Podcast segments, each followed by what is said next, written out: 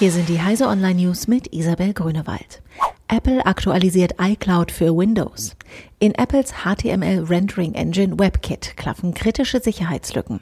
Mehrere Speicherfehler erlauben das Ausführen von Schadcode beim Aufruf manipulierter Webinhalte, erklärt Apple in einer Sicherheitsmitteilung. Um die Schwachstellen zu beseitigen, hat das Unternehmen iCloud für Windows in Version 7.2 zum Download bereitgestellt. Nutzer sollten das Update umgehend einspielen. Cybersoldaten sollen an die Front. Cybersoldaten der US-Armee sollen nicht nur aus gesicherten Stellungen heraus operieren, sondern auch direkt im Schlachtfeld tätig werden. Über entsprechende Pläne haben Offiziere der US-Streitkräfte am Mittwoch gesprochen. Die elektronische Kriegsführung unmittelbar vor Ort dient der Verteidigung der eigenen Kommunikation und Einrichtungen, Überwachung und Störung jener des Gegners und dem Verändern von Kommunikationsinhalten des Gegners.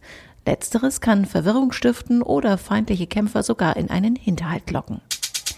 Datenschutzbeauftragte überprüft Amazon Logistikzentrum.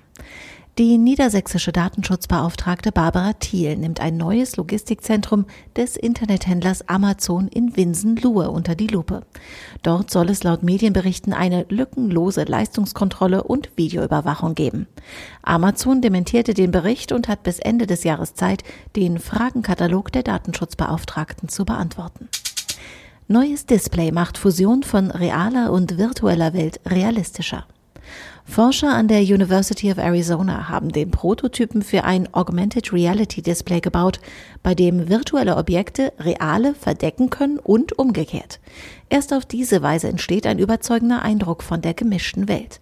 Noch ist es allerdings nur für ein Auge geeignet und relativ sperrig, weil die Optikprofessorin Hong Hua und ihr Doktorand Austin Wilson sich zunächst darauf konzentriert haben, das System preisgünstig statt kompakt zu machen. Diese und alle weiteren aktuellen Nachrichten finden Sie auf heise.de.